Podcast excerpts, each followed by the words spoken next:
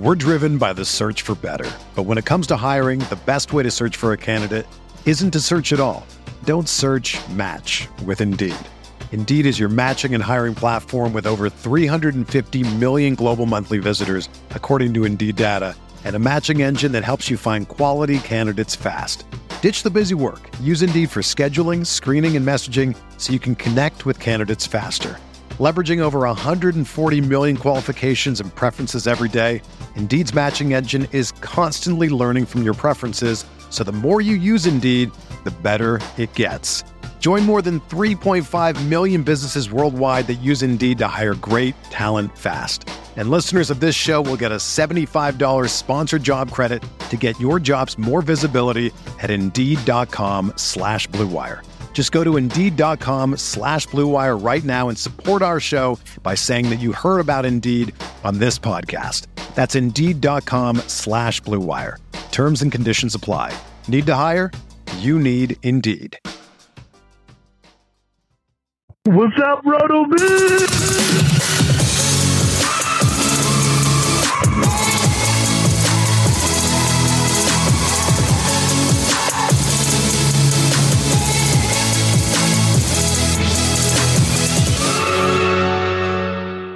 Welcome into the RotoViz Fantasy Football Show. I'm Dave Caban alongside Curtis Patrick. This is fairly momentous as this is now the second episode in which there may be people out there watching this broadcast live. As a result, you did not get the little intro that I normally do where I say what we're going to be talking about on the episode. We'll have to think about if we want to bring that back, but we are going to be talking about some dynasty trades and taking a look at some output from the Strength of Schedule app. We also have an FFPC stat attack geared up for this show. Curtis, how are you doing? I'm doing great, man. I'm very geared up too. I think we had a great show yesterday. I think I'm just getting all this extra energy from not editing the rookie guide anymore. I'm a doer, man. Like, I'm a man of action, and to get into like an artistic creative space for me, other than with music, is kind of tough. Yep. So like Blair Andrews, our managing editor for the site, he is much better served reading through the nitty gritty of all the data and all the research that's in that thing. But that is a natural segue to plug the guide, which we're going to be doing for the next couple of weeks. So just get used to it. The 2022 RotoViz Fantasy Football Rookie Draft Guide is available on the website. Just go to rotoviz.com, click on 2022 Rookie Guide. You can buy all three volumes this spring. It's just $20, and then you get a 15% off coupon code for 15% off of a rotoviz.com 12-month subscription. So it's like half off. Basically an $11 rookie guide. You can't beat that. Let's get into the show, Dave. Absolutely. No brainer. Go get the rookie guide. All right. So the first place we're headed this evening is to review here a little trade that was sent. Actually, did you propose this or was this sent to you, Curtis? Oh boy. Are we talking about the Jalen Hurts trade? Yeah, we're talking about the Jalen Hurts trade. Oh my gosh. Yeah. Okay. I'll get into this a little bit. So, this is not something I started with, but the situation is I joined this league. It's one that Scott Barrett invited me to, I think 2 or 3 years ago. It's for a good cause. There's a charity element to it for like an animal shelter. I think, I can't remember, but it's the only dynasty startup I've ever joined where I didn't have the bandwidth at the time to be active in the startup. And I've just regretted not that the people that are in the league are awesome, but I've just regretted joining that league because I wasn't engaged in the startup. And that's just so counter to the way that I do things. And so the team's not performing very well. It's just been stuck in the middle.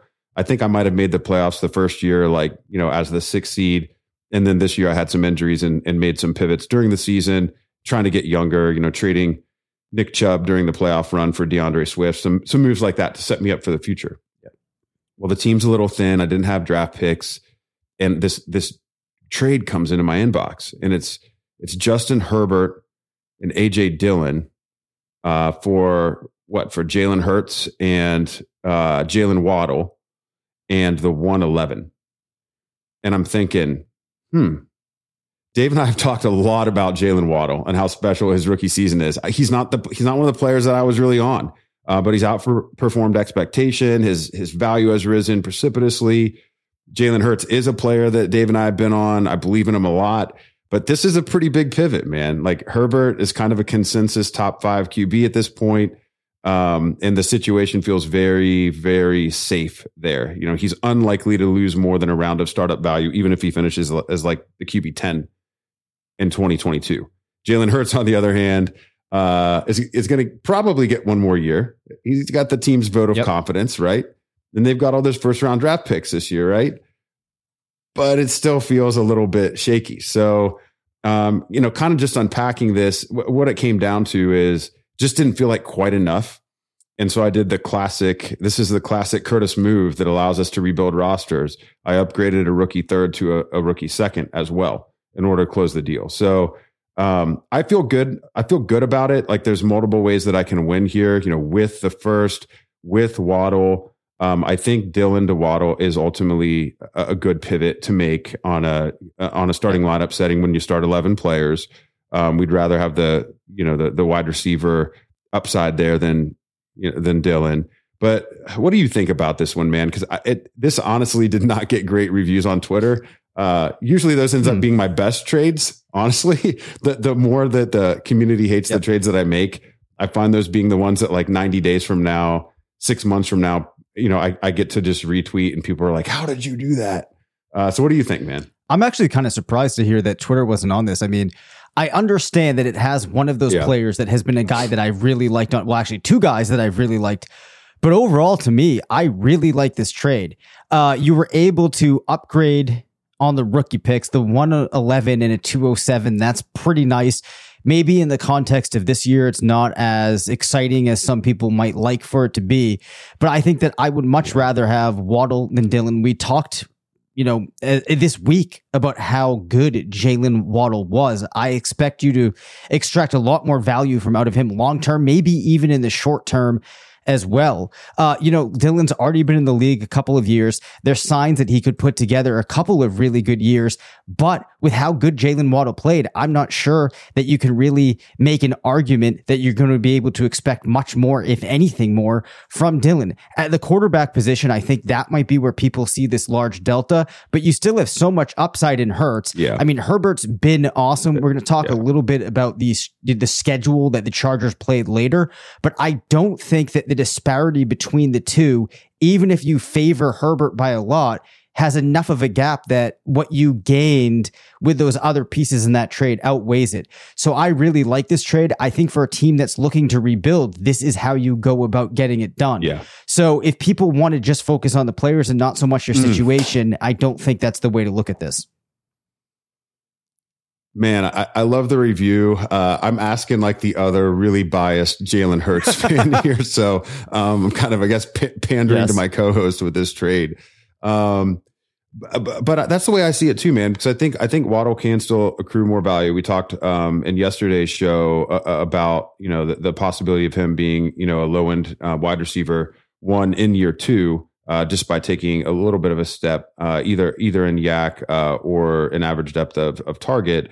But Jalen Hurts Jalen Hurts was I'm looking at the NFL Stat Explorer right now. He was the QB7 in points per game in his first full season as a starter.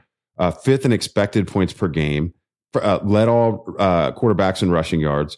And, you know, there is still upside. I think the only perceived downside with Hurts is that he's not the long-term guy. But if he goes out and has another year like this and the Eagles get into the playoffs again and they've fortified the rest of that offense, if the downside of not being the starter in 2023 was removed from the Jalen Hurts evaluation, I feel like he and Justin Herbert are equivalent assets.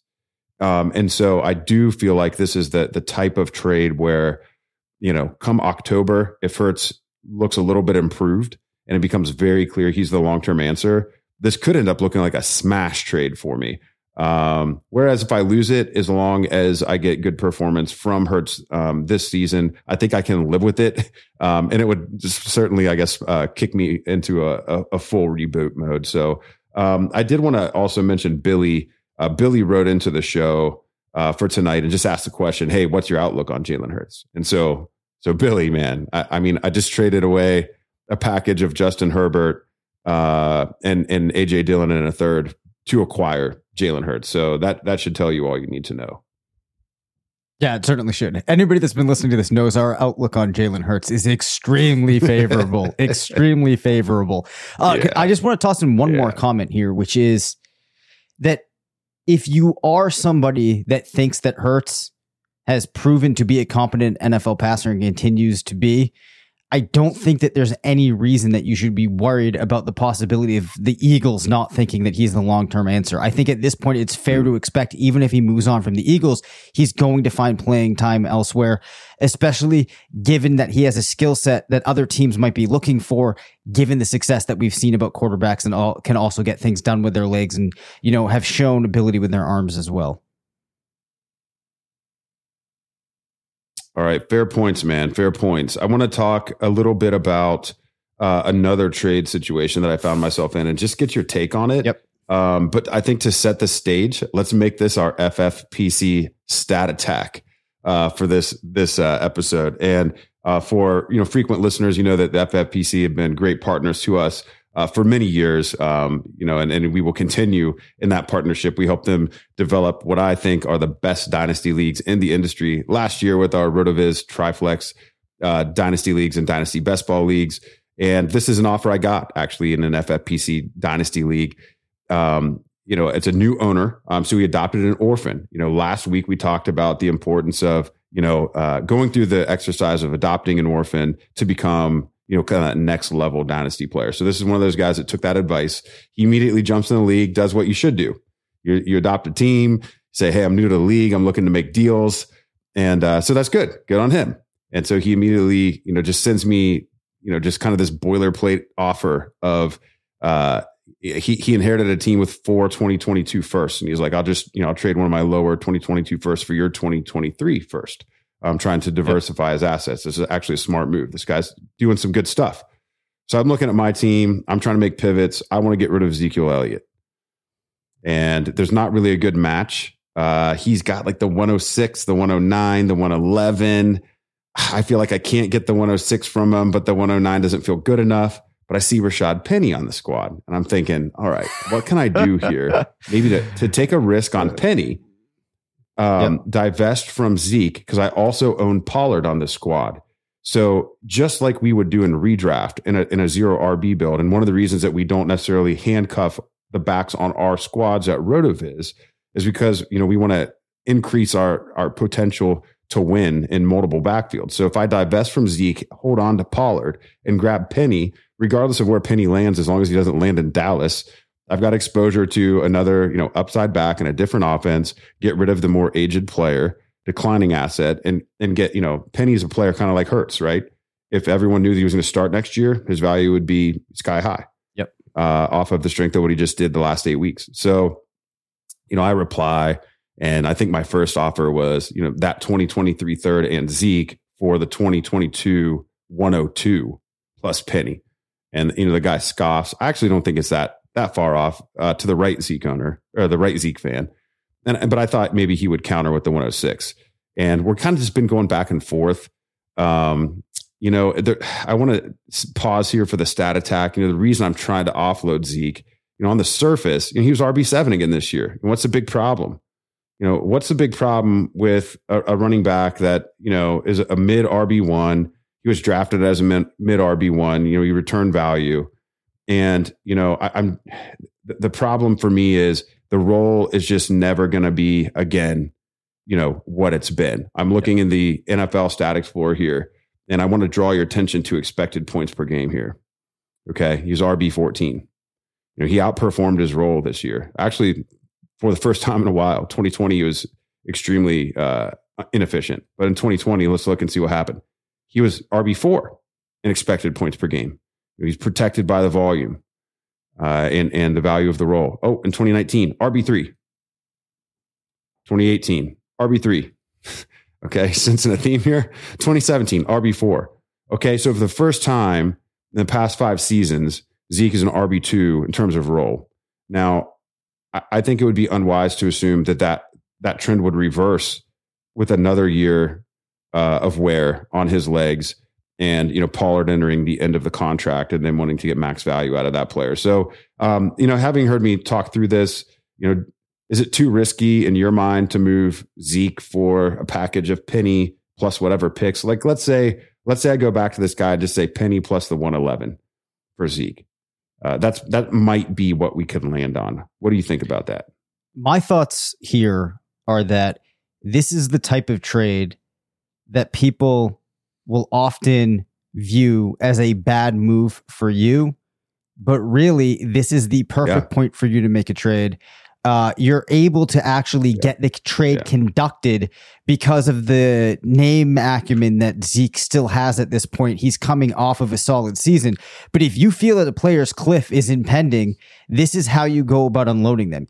You do it. Sometimes you have to make yourself a little bit uncomfortable, but we know that getting the picks and taking these high upside guys is what pushes your team forward. So I can see why people would push back on this. Personally, I think we're at the point where I would want to divest of Zeke, and I think that this is a good way to do it. Maybe some people will argue that you should try to get more for him, but the other thing is we're not the only people that are anticipating Zeke falling off. We're not the only ones that see this value going down. Other managers know that. So you're not always going to get the price tag on a player that you might think that you would have at their peak. And you just need to get over that. So, I mean, I like the move. I don't think it's going to get good reviews from many other people, but I say go for it. That's all right, man. I'm trying to win the trade in the middle of the season, not in the off season. So the last question before we kind of pivot to some of the other stuff, because you know, everyone knows I love talking dynasty trades, man. This is what gets me going. I love building these teams, taking care of these teams, winning dynasty titles, helping other people win dynasty titles. It's what gives me life, man. So, you know, the other trade that the initial trade that he offered me, I already know my answer, but I don't hear your answer. Yep. He offered me the 2022 109 for my, at this point, seemingly random 2023 first. Would you just accept that deal? All right. What are your thoughts on that? 109 after evaluating the 2022 class. Yeah. 109. I don't think so. I don't think I'd take it. I think I'd rather take my random shot next year. I wouldn't either. Yeah, I wouldn't either. In a one QB dynasty league, we've kind of got our tier. You know, when you look at that 1A tier, that 1B tier, we've got that line after player number 7 right now. Now that could change, but a couple spots below that. And, you know, to get what is technically a tier 3 player, just because we're calling the first two tiers 1A and 1B. I don't think I can do it. You know, anything could go wrong, you know, with my squad. The 2023 class has, you know, all this kind of early appeal to it. You know, the appeal of the class out in the future. It feels a lot like classes a couple years ago where, you know, we'll just wait 2 more years. Well, there's a lot going on next year. There's a lot going on next year. We got some big time backs coming out. We got some big time receivers coming out. If you want to know who those are, check out our Devy rankings. Me, Travis, and Stephon rocking those. I just can't do it, man. It could all go wrong. So I think I would do it, though, if he offered me his 106. If he offered me his 106, I can get into that tier where I actually don't even think I would have to take the last player in the tier. I would still have a little bit of option and choice. So maybe I'll go back with that if I can't get him to take Zeke off. Well, let me ask you a question here, right? As a dynasty manager, do you think that there's an element of strategy in having a first round pick that you can trade that doesn't have the particular pick assigned to it? Like, I mean, I think we could all agree that in this case, that's kind of more valuable to you than the 109, even though we are in the year in which the pick is actually going to be usable. We're driven by the search for better. But when it comes to hiring, the best way to search for a candidate isn't to search at all. Don't search, match with Indeed. Indeed is your matching and hiring platform with over 350 million global monthly visitors, according to Indeed data, and a matching engine that helps you find quality candidates fast. Ditch the busy work. Use Indeed for scheduling, screening, and messaging so you can connect with candidates faster. Leveraging over 140 million qualifications and preferences every day, Indeed's matching engine is constantly learning from your preferences. So the more you use Indeed, the better it gets. Join more than 3.5 million businesses worldwide that use Indeed to hire great talent fast. And listeners of this show will get a $75 sponsored job credit to get your jobs more visibility at Indeed.com/Blue Wire. Just go to Indeed.com/Blue Wire right now and support our show by saying that you heard about Indeed on this podcast. That's Indeed.com/Blue Wire. Terms and conditions apply. Need to hire? You need Indeed. Another day is here, and you're ready for it. What to wear? Check. Breakfast, lunch, and dinner? Check. Planning for what's next and how to save for it? That's where Bank of America can help. For your financial to-dos, Bank of America has experts ready to help get you closer to your goals. Get started at one of our local financial centers or 24/7 in our mobile banking app. Find a location near you at bankofamerica.com/talktous. What would you like the power to do? Mobile banking requires downloading the app and is only available for select devices. Message and data rates may apply. Bank of America NA, member FDIC. Yeah. The more information you have about a pick, unless it's like the 101, really, in any given year, the guaranteed 101, the more information you have about a pick, the less valuable it becomes until a certain point. So, you know, if this, the reason that I say the 106, I think the 106 will gain quite a bit of value between now and the NFL draft.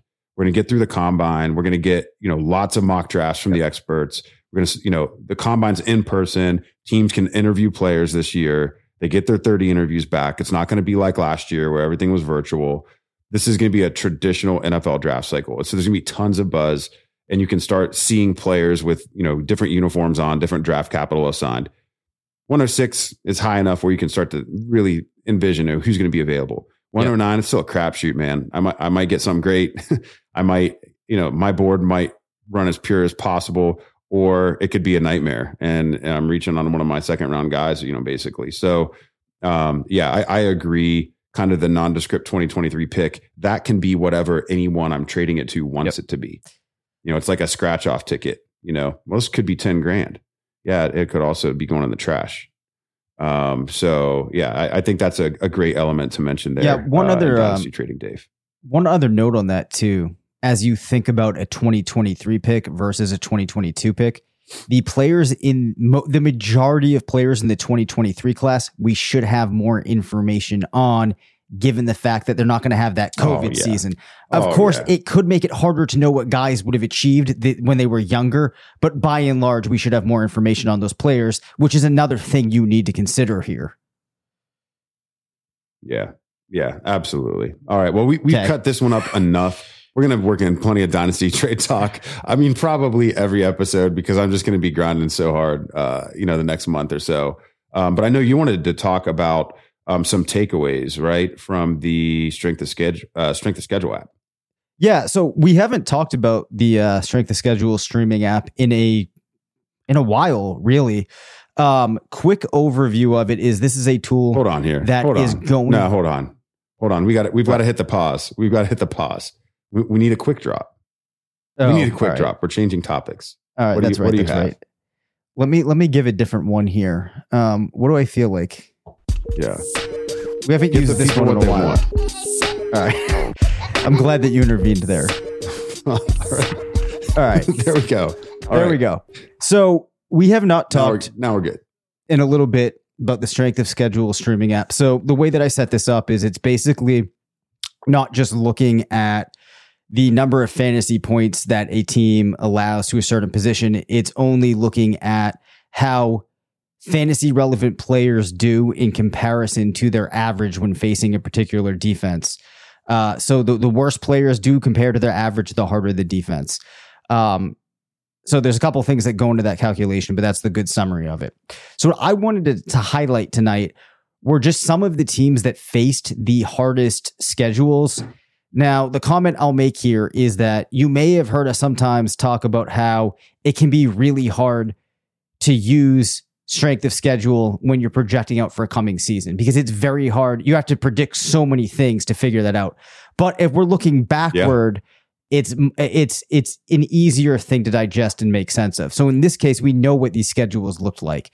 So what I wanted to highlight here are a couple of players or teams that had a very difficult schedule and maybe why, if you wanted to make a case for those players or those teams having fantasy success in 2023, this is something that you could point to. So the first thing I looked at, quarterbacks, right?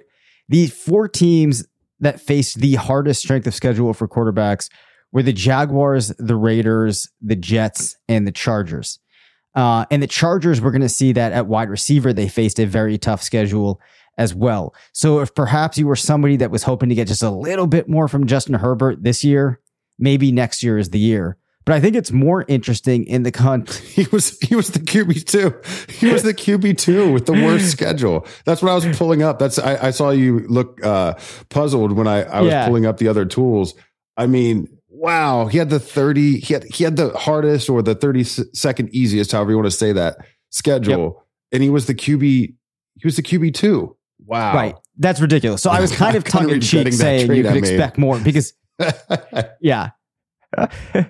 So anyway, but I think it's actually more interesting in the context of the rookies here, right? Trevor Lawrence and Zach Wilson. Yeah, for sure. I mean, these guys, they each only went above 20 points four times. And I'm sure a lot of people are going to pay attention to the fact that Lawrence only managed 3 QB1 performances and Wilson managed just 2.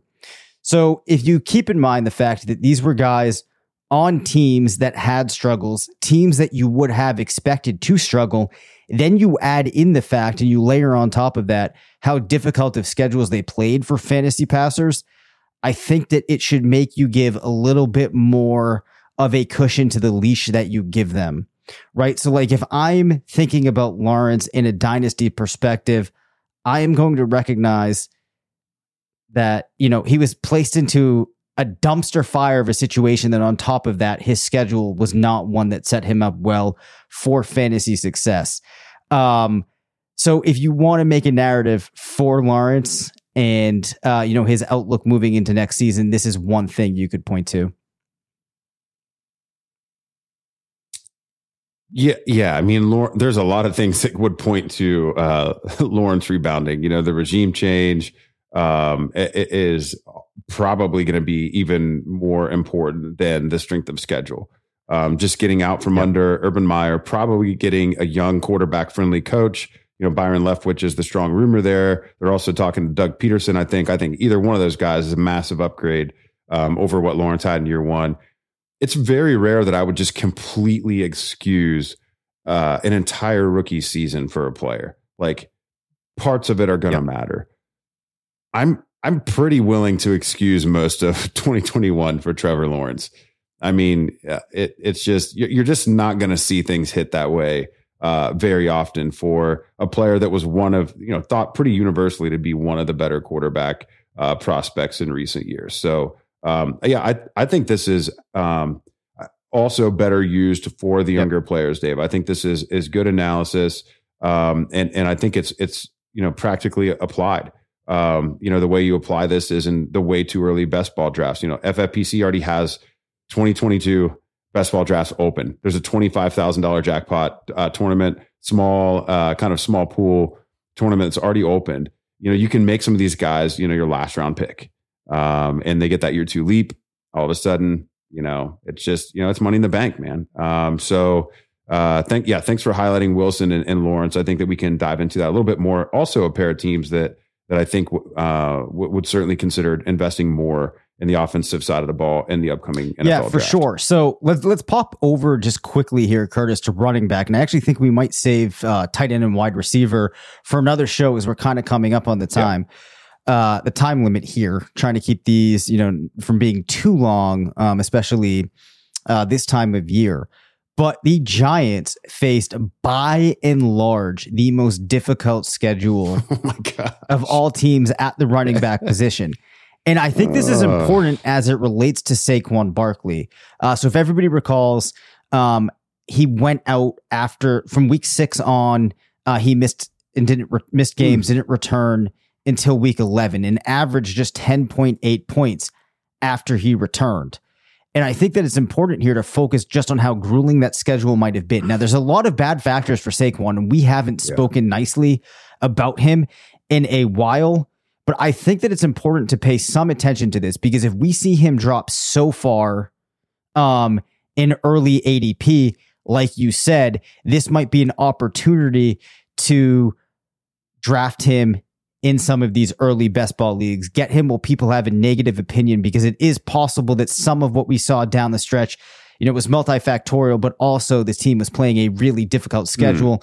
And at running back, perhaps more than some of these other positions that can really play a big role in what a player is able to achieve. Then, of course, on top of that, if you look through the other positions, you'll see that they played just a tough schedule from a couple of other standpoints, which, you know, if the team is not performing well offensively, makes it hard for Saquon to be able to do a lot. Of course, you would like to see him be able to turn that into production as a receiver, but, you know, just not a good situation overall in New York. I'm sure we're going to see some changes there in some of the makeup of the team as we progress into the draft in the offseason. Yeah, the Giants are going to be fascinating to talk about. You know, Brian Daboll is an interesting... He's an interesting guy to land there. Yep. You know, he's had control of offenses before, even before Buffalo. He had control of the Cleveland Browns offense for a while, a couple of years ago. I think the case that could be made for Saquon with Daboll coming to town, you know, if over the course of, you know, we're really just talking 2 years, right? I mean, Saquon's I'm probably past the midpoint of his career, which is crazy. Yeah. That's just why it's so demoralizing.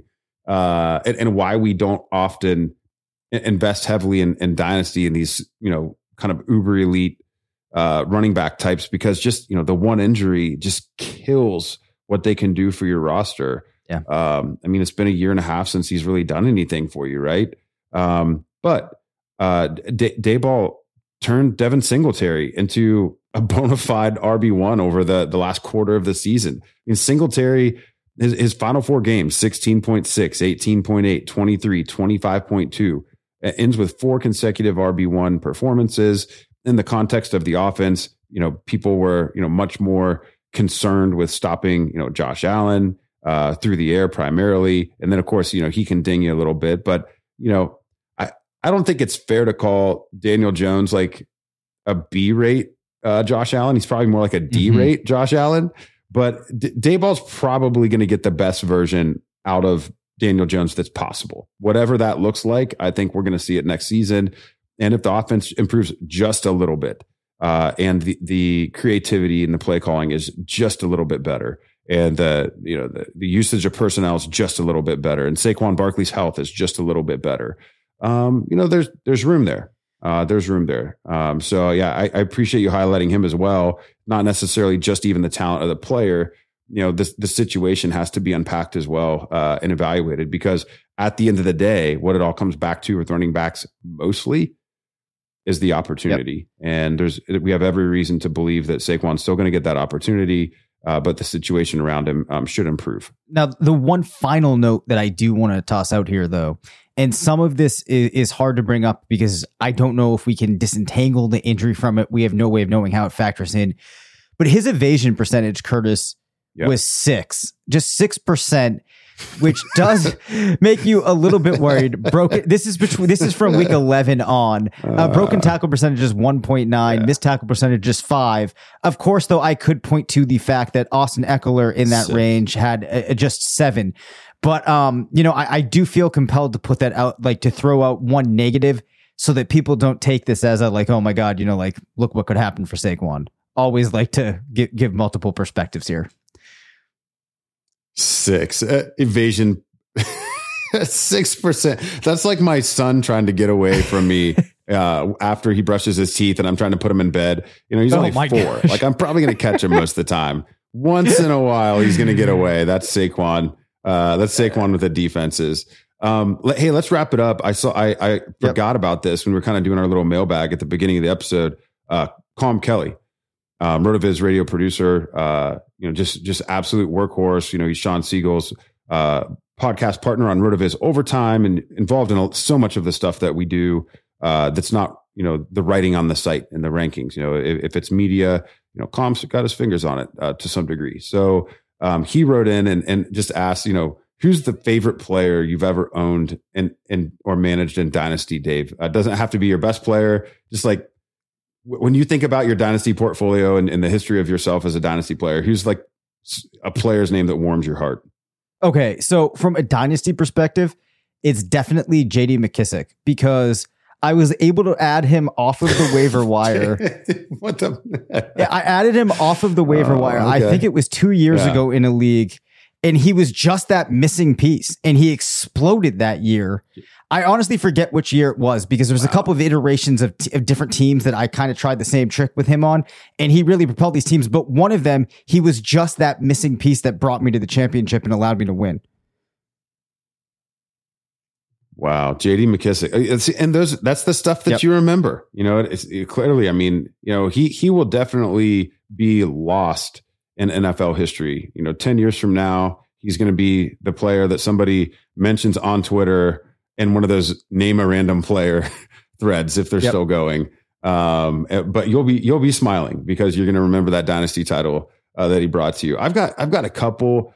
You know, my first candidate's a player that we've actually talked about multiple times this past week somehow, and it's Rashad Penny, because I've just been so damn stubborn to hold on to him that when he finally hits, you know how validating that is? He's been rotting on my rosters for like 4 seasons, and then you know, then he helps me, you know, cash in some ships. You know, that feels really good.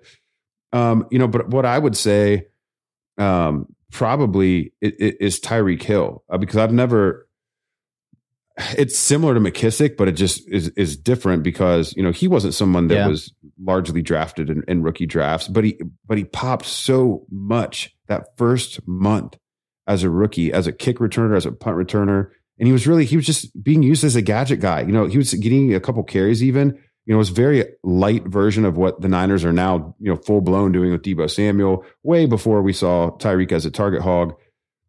But he was just a player that he was popping in the efficiency metrics. It was impossible not to be impressed when you saw, you know, his explosion just watching a Chiefs game. And I added him in like all but one league. And then in my dynasty league of record, which is called Elite Lemonade, TJ Calkins, former RotoVizian and still a friend of the site here, I traded Brandon Marshall. It was New York Jets Brandon Marshall, who was a wide receiver one that year, by the way. But he was old. And I traded Brandon Marshall for Tyreek Hill and like a future first, because Tyreek was the throw-in. He was the throw. Like, I was like, you got to give me somebody off your. I knew what I was doing. You got to give me somebody. Like, just give me Tyreek. It's like, who? Okay.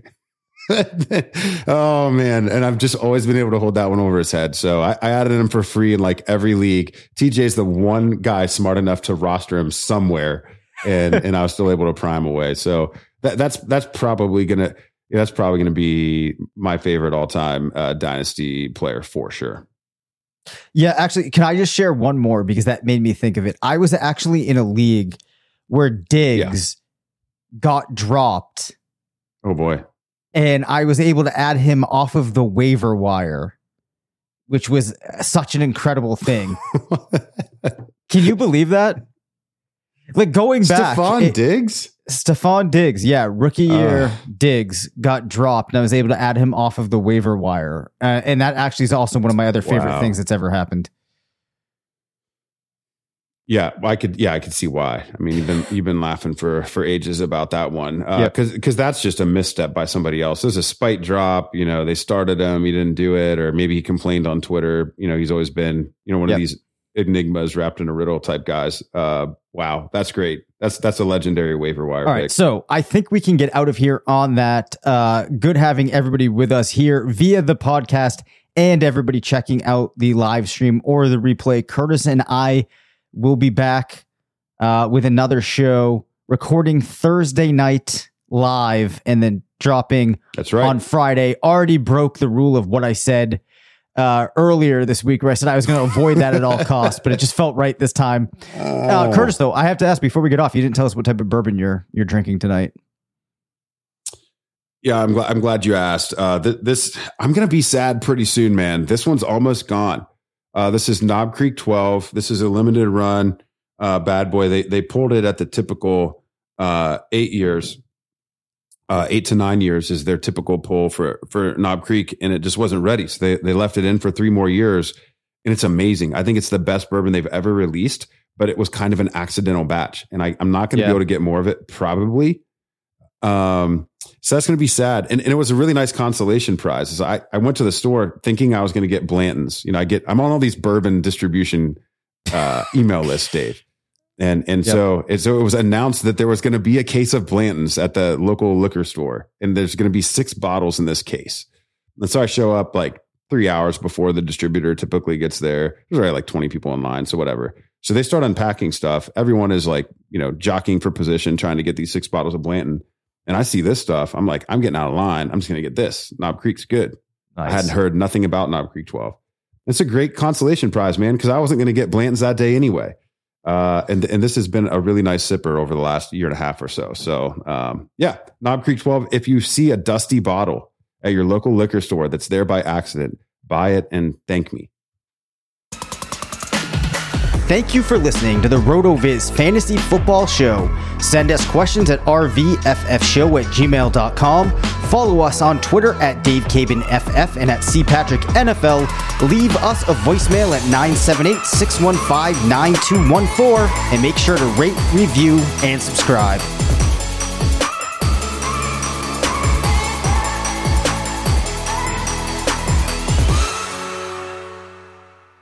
The headlines remind us daily, the world is a dangerous place. The elites in charge say everything's fine, stop noticing, but you know better. And your gut knows that time is short to prepare for a world that is 4 missed meals away from chaos. My Patriot Supply has helped over 3 million families become more self-reliant and is the company Americans trust to prepare. Go to MyPatriotSupply.com and secure their best-selling 3-month emergency food kits. Each contain delicious breakfasts, lunches, and dinners, averaging over 2,000 calories per day.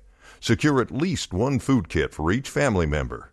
For a limited time, save $200, plus get free shipping on all their Ready Hour 3-month emergency food kits. You're not ready if it's not Ready Hour foods. My Patriot Supply also has solar power generators, water filtration units, biomass stoves, heirloom seeds, and critical survival gear. Shop MyPatriotSupply.com today. MyPatriotSupply.com.